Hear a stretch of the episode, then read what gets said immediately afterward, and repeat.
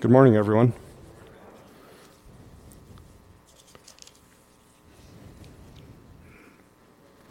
We're going to continue in our study of 1 John chapter 4 this morning. Uh, before I start, let's go to the Lord in prayer once more. God, we thank you for this day, uh, the gift of another day to us, and just pray that. Uh, you would lead and guide this time of worship, Lord, as we worshiped you in song. We now are going to worship you in your word and just ask you would lead and direct this time, Lord, uh, that uh, your word would be uh, clearly delivered, Lord, and uh, we would just clear our minds, Lord, of distractions and worries and cares and set this time apart in worship of you. Again, we ask for your leading of this time. In Jesus' name, amen. So, three Sundays ago, Owen started us out in uh, 1 John chapter 4, and uh, Ray brought the next two messages that took us through the end of verse 10. So, we're going to pick up in uh, verse 11 this morning. Uh, but before we go there, uh, these preceding verses describe lying spirits, false lying spirits, and we saw that in verses 1 through 6. And then uh, the passage changes and starts to describe a true loving spirit. And that actually goes from uh, verse 7 through the end of the chapter, through verse 21. So we've been instructed and challenged in these verses uh, to test the spirits and teachings, particularly that was in verse 1, and to demonstrate love towards one another. Uh, verse 8 contains a particularly strong caution about demonstrating love verse 8 reads 1 John 4, verse 8 The one who does not love does not know God because God is love. So we see uh, John often described as the apostle of love, and we see the word love used many times in this chapter, but he, he delivers a very strong message about this and about the importance of love. A, uh, I heard a pastor uh, teaching on, uh, on 1 John talking about our reaction as a world to this command to love many times is the opposite. It's hatred.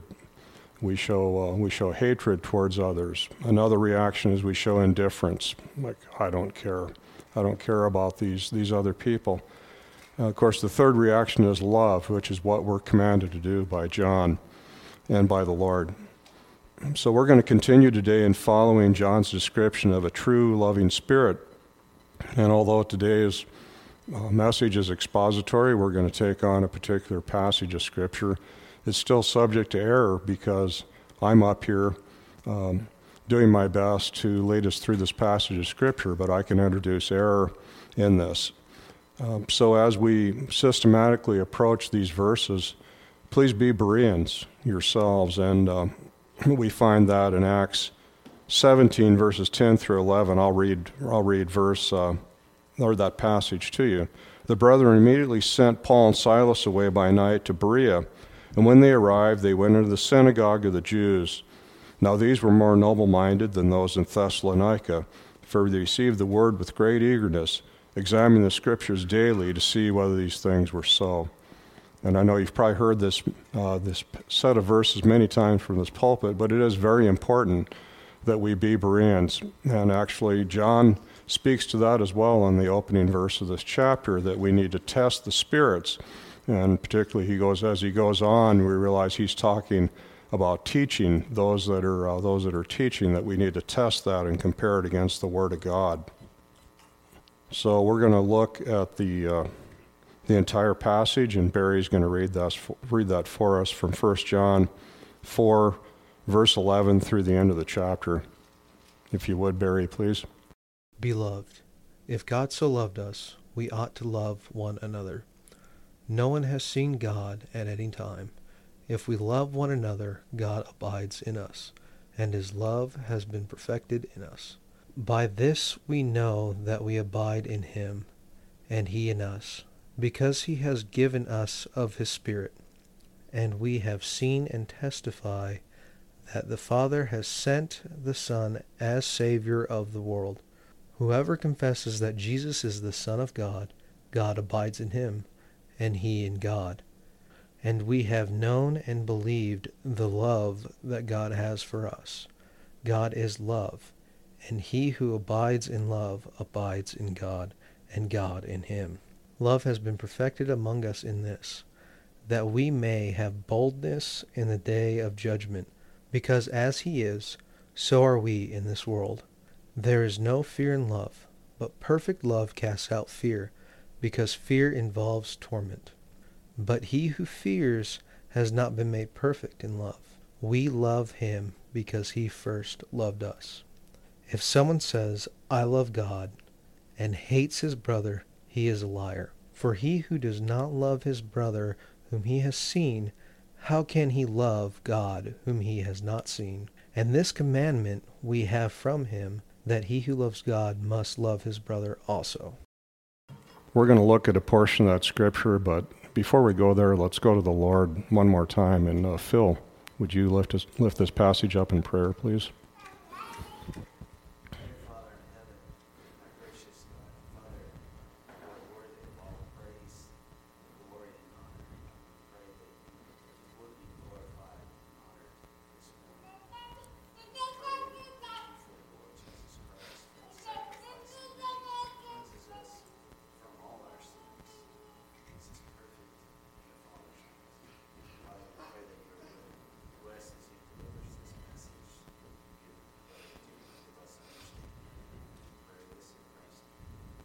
Amen.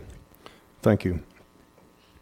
So we're going to look at uh, a part of this passage that Barry read. We're going to focus in on verses 11 through 15. And so picking up at with verse 11, I'll reread that verse. Beloved, if God so loved us, we also ought to love one another. So we see in this verse that uh, God's love should be paid forward. Uh, there was actually a movie called Paying It Forward, I believe, uh, made a number of years ago with that idea that a kind act should be uh, should be pushed forward or given to others, and so this is certainly what we see in John's uh, John's words here is we ought to love one another. We're to we're to do that because God loved us first. And God continues, or sorry, John continues God's theme of love, which he starts starts in verse seven and I think we've probably gotten the idea by now if we think about the number of times we've, we've seen the word love or have heard it read in this passage, the importance of this concept. But let's look at the beginning of verse 11 first. It, be, it begins with beloved. So if we, uh, if we look at this, uh, we find it's also found in verses at the beginning of verse 1 and verse 7 in this passage. and a simple breakdown of this word, we realize it's be loved, um, been joined together. And this might be over overly simple, but if we think about this from this perspective, who is it that we're loved by? It's by God, isn't it? God loved us first. And uh, we see the measure of this love of God in the last half of verse 10. So we'll back up uh, to this verse preceding us and I'll just pick up the last half of verse 10. He loved us and sent his Son to be the propitiation for our sins. Uh, propitiation is one of those uh, big words that we, we see in Scripture that sometimes aren't totally clear to us. And so, if we think about it, um, there's a couple ways of looking at it. One is it's a reconciliation with God by the atoning of sins. I think a simpler definition is sin offering. And um, so we look at that again. He loved us and sent his son. Uh, the idea that Jesus paid the price for our sins. What greater love is there than that? And that's, uh, that's how this concept starts out of love that John is talking about.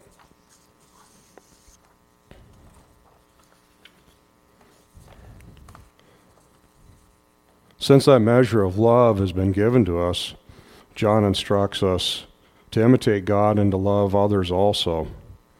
So, having established a, a powerful motivation for demonstrating love, John's teaching seems to switch to a different line of thought in verse 12. Let's look at verse 12. No one has ever seen God. If we love one another, God remains in us, and his love is perfected in us. So let's stop, stop for a minute and think why does John switch to having us think about not being able to see God? You know, what could be, what could be a motive for that? You know, it could be that it's uh, we're physical beings. We have the Spirit of God in us, and we have a, a spirit as well. But uh, we are physical beings, and we're limited by what we can see, uh, hear, taste, and smell. And so we tend to get hung up on seeing physical proof. You know, we look we look for that, and so uh, an example of that is the apostle uh, Thomas in John. If you'd like to turn there, it's John chapter 20, verses 24 through 25. And then when you get your get there, hold your place. We're going to look a little further on in that passage too. So John chapter 20.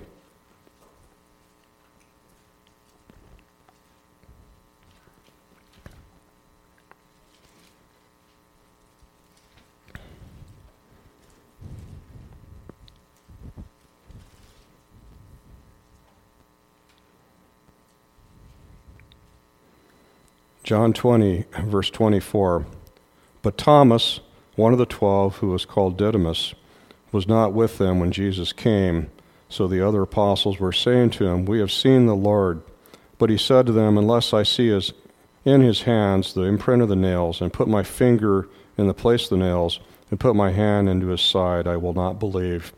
So the context of this is the Jesus has appeared to the apostles, but Thomas was not with them when Jesus appeared. So um, uh, Thomas, again, that, that human nature of looking for something physical proof says, I want to see proof of this. I don't believe what you're telling me. Uh, but when we follow the context in this passage for Thomas's desire for proof, we find he is humbled when Jesus appears again, specifically to Thomas, to uh, quench his, uh, his uh, doubt, and he presents proof. But Jesus also pronounces a blessing on those who did not get to see that proof, and we find that in verse 29 of that passage. Jesus said to them, Because you have seen me, have you now believed? Blessed are they who did not see and yet believed.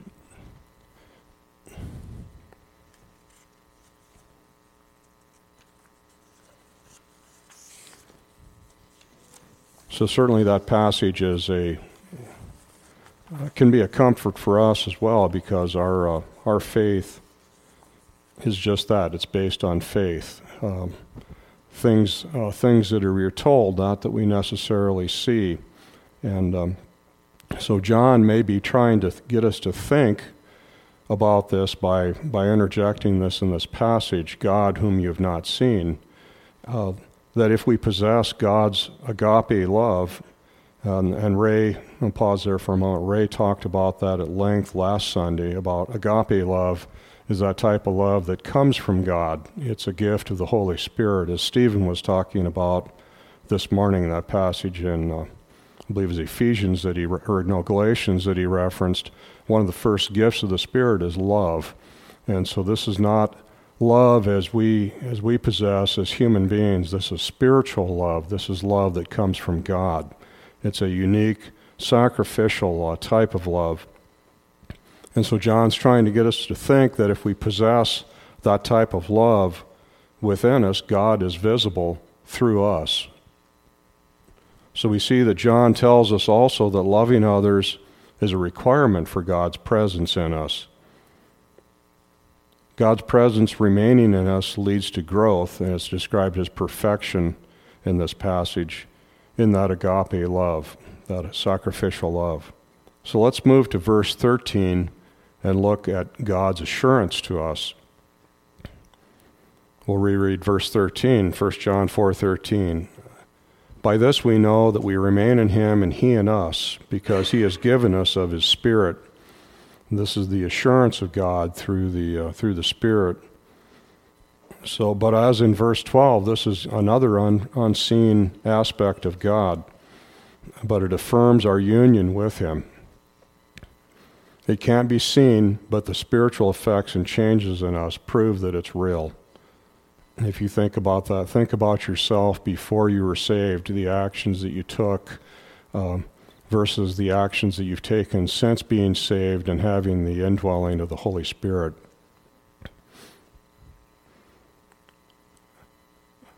Since this is our assurance of our union with God, herein lies the hidden danger of the heresy of charismatic beliefs. Um, so one of the one of the aspects of charismatic belief, the belief system, is they falsely claim that if the Spirit indwells you, you're going to demonstrate uh, action by you're going to demonstrate that by particular actions, which they then define, and sometimes those are uh, what they refer to as gifts of tongues, where people speak in unintelligible unintelligible language, and other things, and then. Um, if you're not able to demonstrate that as young Christians, that can create uh, confusion and doubt.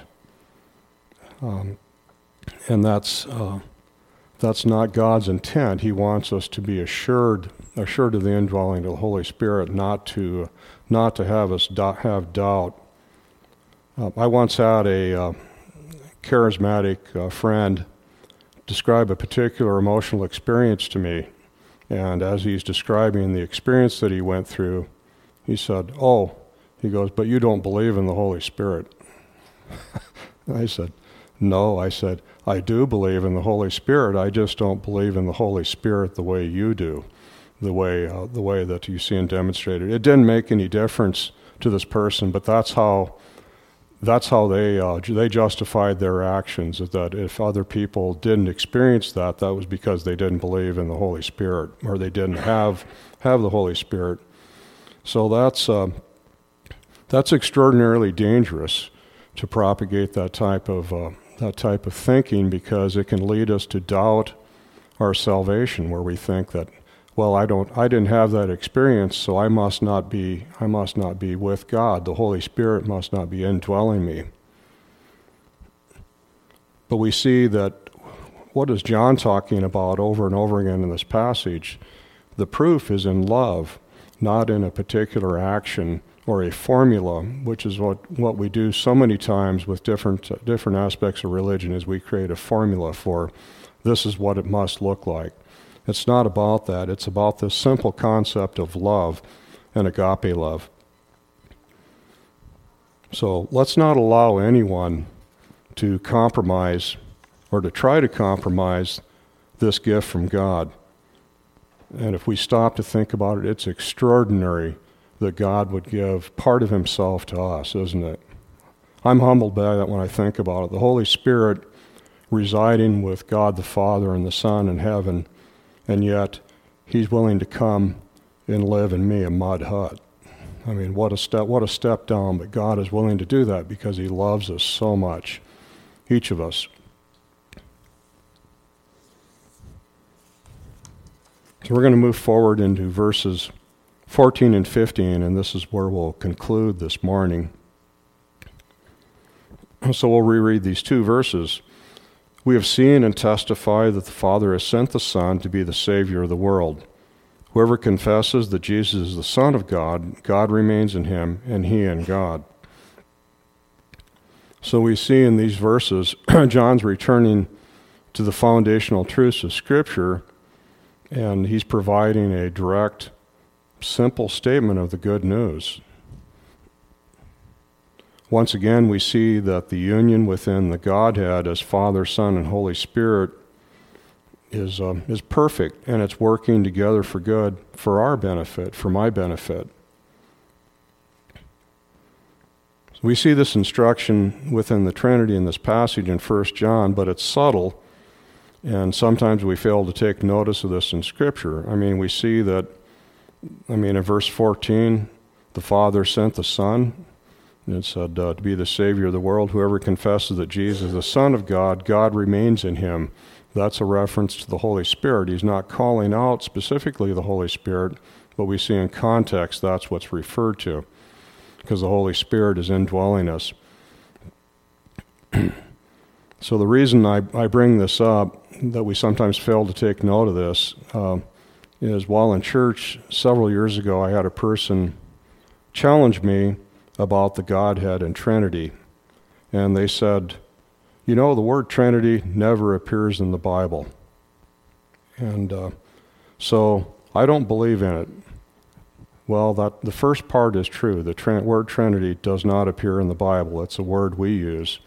But you see the examples of the Trinity over and over again in Scripture. So their second part of that, they took its typical false teaching. They took a truth. Trinity doesn't appear in the Bible. So I don't believe in the triune God. False. truth, truth and false, but that's the way the enemy works. He takes a bit of truth and blends it and uh, creates creates false teaching from it. So this person I had this discussion with, I assured him that uh, the Bible's loaded with references to the triune Godhead. It might not say the word Trinity, but you see it over and over again. That reference to the three aspects of God, providing you're willing to look for it, um, and that's and that's what it requires. So as we close, um, this particular uh, person I had this discussion with, I provided an example of Trinity in Scripture, but they weren't convinced. And that's many times you'll find that when someone uh, approaches you with false teaching, they don't want to hear anything that contradicts what they're uh, uh, what they're bringing forward. They want to create doubt. They want to sow doubt within you, and so they're acting they're acting as an agent for the people we are warned against in verse 1, the lying spirits. And it might not, it might not, you might not realize it at the time. So again, we need to be Bereans. We need to know our Bible. We need to be grounded in it. So it was actually a sad, a sad point, I thought, as I parted ways with this person, that I thought, this is another success story for those who provide uh, heresy as an aspect, aspect in teaching. And they're the false prophets, again, that John refers to in verse 1 of, uh, of chapter 4.